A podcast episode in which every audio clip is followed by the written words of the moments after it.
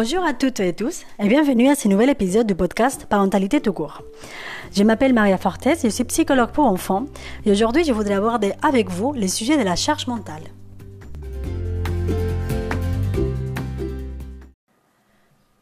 Pour ceux qui ne connaissent pas ce terme, la charge mentale, c'est l'ensemble des pensées qui concernent l'organisation de la famille et de la maison. Ce sont des pensées qui nous parasitent et qui nous envahissent presque en permanence. Donc il ne s'agit pas des choses qu'on doit faire à la maison, mais de toutes les choses auxquelles il faut penser en permanence et en amont avant de passer à l'action. Donc par exemple, il s'agit de prévoir dans sa tête que si par exemple notre enfant est invité, est invité à, un anniversaire, ben, il faut penser à déjà prévenir les autres parents s'il va venir ou pas. D'un autre côté, il faut penser à savoir où est-ce qu'on a mis l'invitation pour trouver le numéro des parents de l'autre enfant, à se renseigner sur ce que l'autre enfant veut comme cadeau, savoir où est-ce qu'on peut acheter ces cadeaux, à quel moment on va les faire, l'organiser, les mettre dans notre planning, penser s'il nous reste du papier de cadeau ou pas. Bref, vous voyez ce que je veux dire. Donc ce n'est pas le simple fait de les déposer à l'anniversaire, c'est vraiment la planification de toutes ces micro-tâches qui vont avec. Dans l'idéal, cette charge mentale doit être répartie, moi je dirais, par tous les membres de la famille, y compris les enfants. Mais dans la réalité, ce sont les femmes qui portent cette charge mentale. Certes, il existe aussi des familles euh, où ce sont les hommes, hein, mais c'est plus rare. Moi, je le vois dans mon cabinet. Il y a beaucoup de femmes qui viennent en thérapie pour leurs enfants, mais souvent, bah, la plupart du temps, je demande à elles comment ça va, comment elles se sentent. Et c'est rapidement un sujet qui revient de manière répétitive. C'est-à-dire qu'il y a beaucoup, beaucoup de mamans qui partagent cette charge mentale, mais c'est pas clair. C'est pas. Je veux dire, la plupart du temps, les femmes ne connaissent même pas les termes, donc elles savent pas qu'elles sont là-dedans. Donc ça va être une sorte de plainte à demi-mot, euh, avec un, un peu d'agacement et avec beaucoup, beaucoup, beaucoup de résignation surtout. Ça va être des phrases du type euh, ah oui, bon, bah, c'est pas maintenant, après 10, 15, 20 ans de vie commune, que je vais changer mon mari euh, et le fonctionnement de la maison, par exemple. Bien, ben une fois qu'on connaît de quoi on parle, moi je vais vous dire les deux points qui me tiennent le plus à cœur. D'un premier côté, on va voir à partir de quel âge on peut commencer à donner des responsabilités à nos enfants?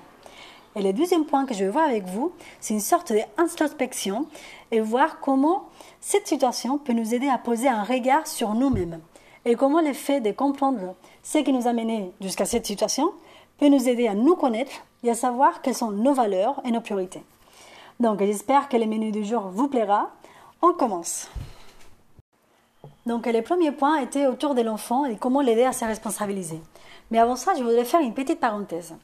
Étant donné que nous sommes face à un déséquilibre au sein du couple, pour moi, la solution viendra aussi du couple. Attention, c'est-à-dire que les solutions du type eh ben, du lendemain, je me mets en grève, ça risque de marcher, mais juste un très très très très court terme, et si elle marche. Parce que ça va être vu par l'autre personne eh ben, comme un coup de tête qui va pas tenir longtemps, et la seule chose qu'il faut faire, c'est bah, on fait un petit peu plus quelques jours, et après, retour à la normale. Alors qu'en réalité, euh, ce qui va faire que les choses bougent vraiment, c'est que l'autre personne comprenne notre souffrance, et ensuite, on essaie de retrouver des solutions ensemble.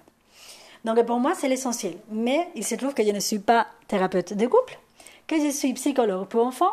Donc rien ne nous empêche en même temps, de manière parallèle, qu'on essaie de voir qu'est-ce qui se passe au niveau du couple, et bien de manière parallèle, rien ne nous empêche de commencer déjà à donner des responsabilités à notre enfant pour les rendre de plus en plus euh, autonomes. Donc L'idéal, ça serait que ça, vienne des deux parents. C'est les deux parents qui, dans la mesure des possibles, vont donner des responsabilités à l'enfant ou euh, les parents seuls si on est face dans une famille monoparentale. Ça marche aussi. La question qu'on me pose très souvent, c'est à partir de quel âge? C'est-à-dire, à partir de quel âge je peux déjà commencer à demander des responsabilités à mon enfant? Ou est-ce que je ne suis pas en train de trop exagérer et que je lui demande trop et que c'est trop petit et que voilà. On est un peu dans ce dilemme-là qui peut aussi générer un peu de culpabilité. Donc pour moi, la réponse est très simple. Je vais peut-être choquer certaines personnes, mais pour moi, du moment quel enfant il a les capacités physiologiques pour le faire, eh ben c'est bon quoi, on peut y aller. C'est-à-dire que euh, oui, faire le repassage à un an et demi, ça va être très compliqué parce que l'enfant il n'a pas physiologiquement la capacité pour le faire, mais il peut euh, aller jeter sa couche sale dans la poubelle, il peut euh, mettre ses vêtements qui sont sales dans la corbeille. Voilà, ce genre de choses, c'est possible, parce que physiologiquement, il peut le faire. Donc, plus on commence tôt, pour, pour moi, c'est le mieux. Après, ça ne veut pas dire qu'on ne peut pas recommencer ou faire une deuxième tentative s'il n'a pas marché quand l'enfant il a 12 ans. C'est juste que la manière de s'y prendre, elle doit être différente. Ça, il faut l'avoir en compte. Pour les plus jeunes, il n'y a rien de mieux que faire de la tâche un jeu. Que les tests ménagères sont une corvée, c'est une interprétation de l'adulte. Mais pour un enfant, qui par exemple, un enfant d'un an qui galère à mettre des, des, cubes et des ronds et des triangles dans une, dans une boîte à ferme, galérer aussi pour mettre son doudou ou dans son sac pour aller à la crèche, c'est du pareil au même. C'est un effort qu'il doit faire. C'est nous qui disons que la boîte à forme, c'est du jeu, et mettre son doudou et sa tétine dans son sac, c'est une tâche qu'on aurait pu peut-être l'épargner. Mais ça, ça vient de nous. Pour l'enfant, il n'y a pas euh, cette différence. Donc on n'est pas en train de lui demander de faire quelque chose euh, voilà, hors du commun. Donc voilà pour les plus jeunes. Les plus jeunes, des 1-2 ans, dès qu'on euh, met un petit peu de jeux autour, eux, ça les amuse de passer un petit moment avec les parents. Et que ce soit faire un jeu ou on met les choses sales, ça, eux, ça leur va. Ils sont vite contents. Euh, ensuite, on va passer aux plus grands. Donc, euh, des enfants de 3 4 ans. J'aime beaucoup le concept de les confronter aux conséquences. Alors, ça va être la même chose que pour les adultes. Si jamais vous oubliez de payer les impôts, eh ben, ça aura des conséquences. Que jamais vous oubliez de vous inscrire à votre cours des pilates, euh, peinture, que sais-je, il y aura également des conséquences. Donc il n'y a personne derrière vous pour pallier à vos oublis. Donc pour l'enfant, c'est pareil. Je vais vous donner un exemple qui est hyper simple à comprendre. Euh, si par exemple vous avez décidé que vous avez décidé ensemble, euh, avec tous les membres de la famille, idéalement, que c'est les enfants qui vont mettre leur pyjama au salle. D'accord? Et ensuite, il y aura soit un des adultes ou un autre enfant qui va s'occuper de faire la machine. Et que l'enfant qui devait mettre son pyjama au salle ne l'a pas fait. Il a oublié. Et bien, la conséquence directe de ça, c'est qu'au bout d'un moment, il n'y aura plus de pyjamas. Soit ils sont au salle, soit ils sont mouillés, peu importe, mais au moment où il doit aller au lit, il n'a pas de pyjama. Donc, qu'est-ce qu'on fait? Eh ben, déjà, la première chose qui va se passer, c'est que euh, la conséquence directe, c'est à lui de trouver la solution, même si on peut l'aider. On peut l'aider à, euh, à dire, bon, bah, qu'est-ce qu'on fait euh, J'ai vu que tu as oublié, qu'est-ce qu'on peut faire pour la prochaine fois Qu'est-ce que tu peux faire pour aujourd'hui Est-ce que tu veux dormir avec un short, avec un jogging, en culotte? Voilà. Donc, on peut l'aider, surtout pour les plus petits on peut les aider à, on peut les aider à trouver une solution. Et après, ce qu'il faut faire aussi, c'est les accompagner un tout petit peu dans la frustration, parce que c'est pas facile quand même. Ils vont s'en vouloir, ils vont sentir un petit peu de culpabilité. Donc, euh, euh, pour moi, c'est important de toucher, un, de toucher un mot, tout simplement de dire, bah là là, c'est vrai que c'est embêtant d'oublier des choses comme ça, comment on va faire maintenant. C'est vrai que moi, ça m'arrive pareil de temps en temps. Bon, bah moi, quand ça m'arrive, je dois avec un jogging. Voilà. Euh, surtout l'accompagner dans ces sentiments de frustration, de culpabilité qu'il peut ressentir l'enfant à ces moments. Donc il ne faut pas oublier, hein, on, est, on est en train d'éduquer un enfant à long terme. Euh, et voilà, donc on est en train de les faire confronter à ces conséquences. Donc il vaut mieux, enfin pour moi, il vaut mieux mettre son énergie et son temps à l'aider à, alors comment on dit, à l'accompagner dans les sentiments de frustration et de culpabilité qu'il va ressentir de l'avoir oublié, que mettre du temps et de l'énergie à s'effacer, les punir et finir par les faire à sa place. Donc, euh, euh, éduquer, ça prend du temps et de l'énergie. Il faut juste savoir où est-ce qu'on met ce temps et cette énergie pour que ça soit plus à long terme possible. Évidemment que si euh, c'est nous qui mettons les, les, les, les singes, j'allais dire, les pyjamas aux, aux salles, que c'est nous qui les faisons, et eh ben ça, ça va aller plus vite. Mais il n'y a pas d'apprentissage derrière. Donc voilà pour les plus grands. Bon, c'est vrai que cette histoire de confronter l'enfant aux conséquences des actes, ça marche pas pour tout. Hein. Enfin, je veux dire, euh, il y a des choses que euh, non, on peut pas laisser un enfant décider s'il veut prendre ses médicaments ou pas. et dire bah tant pis hein, si tu prends pas tu auras ça comme conséquence. Évidemment qu'il y a des choses qui sont très graves c'est aux parents euh, de faire à la place de l'enfant et de mettre des limites euh, et de donner un cadre. D'ailleurs pour euh, la gestion des limites n'hésitez pas à regarder les derniers podcasts que j'avais fait Nouvelle, nouveau concept pour vous aider à responsabiliser encore plus les enfants c'est la notion des conseils des familles c'est-à-dire que euh, bon, le conseil des familles, ça fait un peu euh, trop formel, mais c'est pour vous dire que la manière de faire qu'un enfant il va adhérer au maximum, c'est qu'il participe euh, à la manière dont la maison va être organisée. C'est-à-dire que moi, par exemple, ou un adulte, il va dire, eh ben, moi, ce que je veux, c'est que les salons soient tout le temps rangés et que l'enfant, dès qu'il a fini de jouer, il range et qu'il ne sort pas un nouveau jouet tant qu'il n'a pas rangé les premiers. Ça, ça va être une vision d'adulte. Mais peut-être que si on discute avec l'enfant, il va dire, bah moi je préfère mettre les bazars d'A à Z pendant euh, tout mon temps de jeu. Et après, une fois que j'aurai tout sorti, que j'aurai tout joué, ranger. Enfin, je sais pas. Je sais pas comment ça peut se passer. Mais l'idée, c'est de voir comment l'enfant, il voit les choses, comment ça va être plus simple pour lui. Est-ce qu'il préfère ranger au fur et à mesure? Est-ce qu'il qu'il préfère ranger tout euh, Voilà, lui demander comment il voit les choses et euh, pour qu'il participe. Parce que du moment que ça va être imposé de, euh, de l'extérieur, ça va être beaucoup plus compliqué de les faire adhérer. Et là, c'est là où on risque de partir dans des colères et tout le monde se fâche. Donc, comment l'enfant voit les choses? Qu'est-ce que lui il propose? Euh, Qu'est-ce qui lui convient le mieux? Est-ce qu'il a besoin d'aide? Est-ce qu'il n'a pas besoin d'aide? Est-ce qu'il veut le faire tout seul? Le faire participer, le faire participer, réfléchir. Plus il va réfléchir, plus, il va se rendre compte de toutes les tâches qu'il y a derrière une maison, de toutes les tâches qu'il y a derrière le fait qu'il euh, bah, va tous les jours avec des vêtements propres à l'école.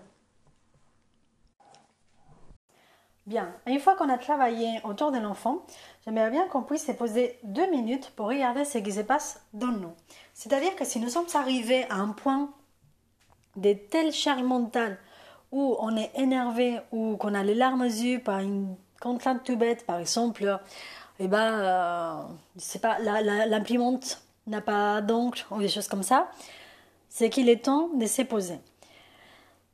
Alors, sans déresponsabiliser l'autre partenaire du couple, homme ou femme, c'est lui qui n'a pas de, charge mentale, quand on voit que la bascule de la charge mentale elle repose uniquement sur une des deux personnes, c'est bien aussi que la personne qui souffre de cette charge mentale puisse profiter de cette occasion pour savoir ce qui se passe. Qui je suis? Comment c'est possible que je me sois euh, que je sois arrivée à cette situation? Donc j'aime bien qu'on puisse se poser des questions de euh, qu'est-ce que ça dit de moi? Est-ce que euh, j'ai besoin d'impressionner quelqu'un? Est-ce que euh, j'ai besoin d'avoir une bonne image de moi? C'est quoi les repères que j'ai? C'est quoi les modèles que j'ai? Qu'est-ce que j'ai vu à la maison? C'est quoi mes croyances? Se poser toutes ces questions vont peut-être nous aider, enfin je suis sûre que ça va nous aider déjà à débloquer la situation de la charge mentale. Par exemple, quand je suis dans mon cabinet, il y a quelque chose qui revient très souvent, c'est la notion d'amour. C'est-à-dire que pour beaucoup de femmes, alors là pour le coup je vais parler en, féminin parce que c'est ce que j'ai euh, que j'ai vu le plus jusqu'à présent, c'est que pour beaucoup de femmes, s'occuper de sa famille, euh, gérer les enfants d'A à Z, gérer les sorties scolaires, euh, gérer les repas, euh, la, propriété de la maison, euh, les activités, plus son boulot, et eh ben, c'est une manière de dire à ma famille, je vous aime. Et c'est là où il y a les pièges. C'est-à-dire que c'est beaucoup trop simple de dire à quelqu'un qui, qui nous partage un moment difficile et de détresse, qui ont souffrance due à la charge mentale, de lui dire tout simplement, eh ben, ma cocotte, t'as qu'à ne pas le faire. C'est beaucoup plus compliqué que ça. C'est-à-dire que cette personne, s'est retrouvée dans cette situation parce que elle a trouvé certains bénéfices. C'est-à-dire qu'elle a trouvé quelque chose qui, qui a fait que ça s'instaure dans le temps. les bénéfices, ça peut être du style, moi, quelque chose que j'entends très souvent, c'est, eh ben, au moins, je suis sûre que ça va être fait. Comme ça, je sais que ça va être fait à ma manière. Comme ça, je sais que, euh, que ça va être fait beaucoup plus vite. Donc voilà, ça, ce sont des bénéfices que la personne a trouvés au fait que ça s'installe dans le temps. Parce qu'on peut trouver une situation qui nous dérange, mais quand on ne trouve pas des bénéfices, on, va l'évacuer d'une manière ou d'une autre. Quand on est face à une situation qui se prolonge dans le temps, c'est parce qu'on a trouvé des bénéfices, c'est parce qu'on a trouvé des bénéfices d'un côté et d'un autre côté parce que la personne ne voit pas comment elle pourrait trouver ces bénéfices d'une autre manière.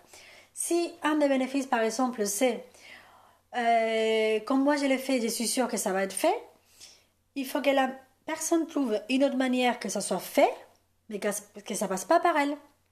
Tant qu'elle n'a pas trouvé, eh ben, elle reste ancrée dans ses bénéfices qu'elle trouve. Donc l'idée est simple, hein, vous l'avez comprise, c'est qu'est-ce qui nous a mené jusque-là? Pourquoi on s'est retrouvé dans cette situation? Et c'est une fois qu'on aura compris les pourquoi et les comment qu'on aura déjà quelques billes pour débloquer. Si par exemple ce qui nous a mené là, c'est l'amour, c'est-à-dire c'est que on est convaincu qu'une manière d'aimer notre famille c'est ça, ça va être beaucoup plus simple de dire bon, je trouve que l'amour il est dans c'est un noyau à travailler, eh ben je vais trouver d'autres manières de prouver à ma famille que je les aime sans m'épuiser. Si on a trouvé par exemple que les noyaux de tout ça, c'est que euh, j'ai besoin que ça aille vite, eh ben, je vais trouver une autre manière que ça aille plus vite. Je vais responsabiliser peut-être la deuxième personne du couple ou les enfants pour que ça aille un petit peu plus vite pour, euh, pour trouver ces bénéfices de, de vitesse sans m'épuiser. Si j'ai trouvé que euh, ce qu'il y a derrière de, vouloir le faire tout soi-même, c'est un manque de confiance, on sait que les autres font, et eh ben le travail va être différent. Donc c'est pour ça que cette étape me paraît indispensable. Ça me paraît indispensable et ça me, ça me paraît, mais de toute façon, on peut la faire de manière parallèle. C'est-à-dire que on a vu, le plus important, c'est que la personne qu'on a en face soit consciente de la souffrance que nous on a, et ensuite, de manière parallèle, on a déjà vu qu'on va faire un petit travail autour des enfants, comment faire pour les responsabiliser. Et de manière parallèle encore à tout ça, on se pose des questions sur qu'est-ce qui se passe dans nous, c'est quoi nos croyances, pour qu'on se soit retrouvé dans cette situation. Et c'est une fois qu'on attaque ces trois points de la même manière, au même rythme, qu'on peut débloquer la situation des charges mentales dans une famille. C'est extrêmement compliqué. Hein. Enfin, là, dit dans un podcast comme ça, euh, euh, bah voilà, c'est, euh, ça, ça, paraît facile, mais ça peut mettre beaucoup, beaucoup de temps parce que ça a été un système qui a été installé depuis très, très, très longtemps.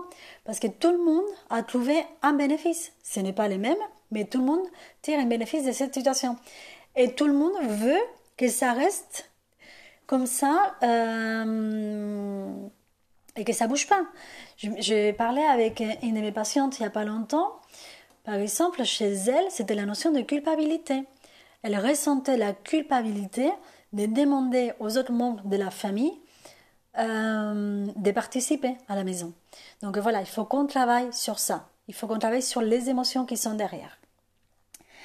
Bien, et eh ben je vais m'arrêter ici. Euh, un plaisir pour moi de traiter ce sujet qui me à cœur depuis euh, quelques semaines parce que je le vois très très souvent à mon cabinet. Pour la ressource du jour, je vais vous proposer évidemment les livres de euh, Ta pensée A de Colline Charpentier. Alors Colline, elle a ouvert un compte Instagram il y a trois ans, je pense, où, elle fait une recompilation de plein plein plein de témoignages, euh, souvent des femmes, hein, qui, euh, qui expliquent ce que c'est pour elle la charge mentale. Donc euh, il y a un côté très, on se sent pas tout seul. Mais ce que j'aime bien dans les livres, c'est que la pensée, elle va au-delà. C'est-à-dire que Ok, on a compris qu'on n'est pas toute seule, ça c'est cool. Euh, question sans plan, euh, c'est pas pour rien, c'est parce que la charge mentale, elle est réelle et ça existe. Mais maintenant, on fait quoi? Euh, Et il y a quelques billes dans le, dans le hum, livre que j'aime beaucoup, à part de ce que moi j'ai pu, j'ai pu dire ici. Et ça se lit hyper rapidement. C'est, euh, franchement, c'est, ça a été un plaisir de lire ce livre. Donc voilà, je m'arrête ici. Je vous dis à très bientôt et j'espère que vous allez passer une bonne journée ou une bonne soirée. Au revoir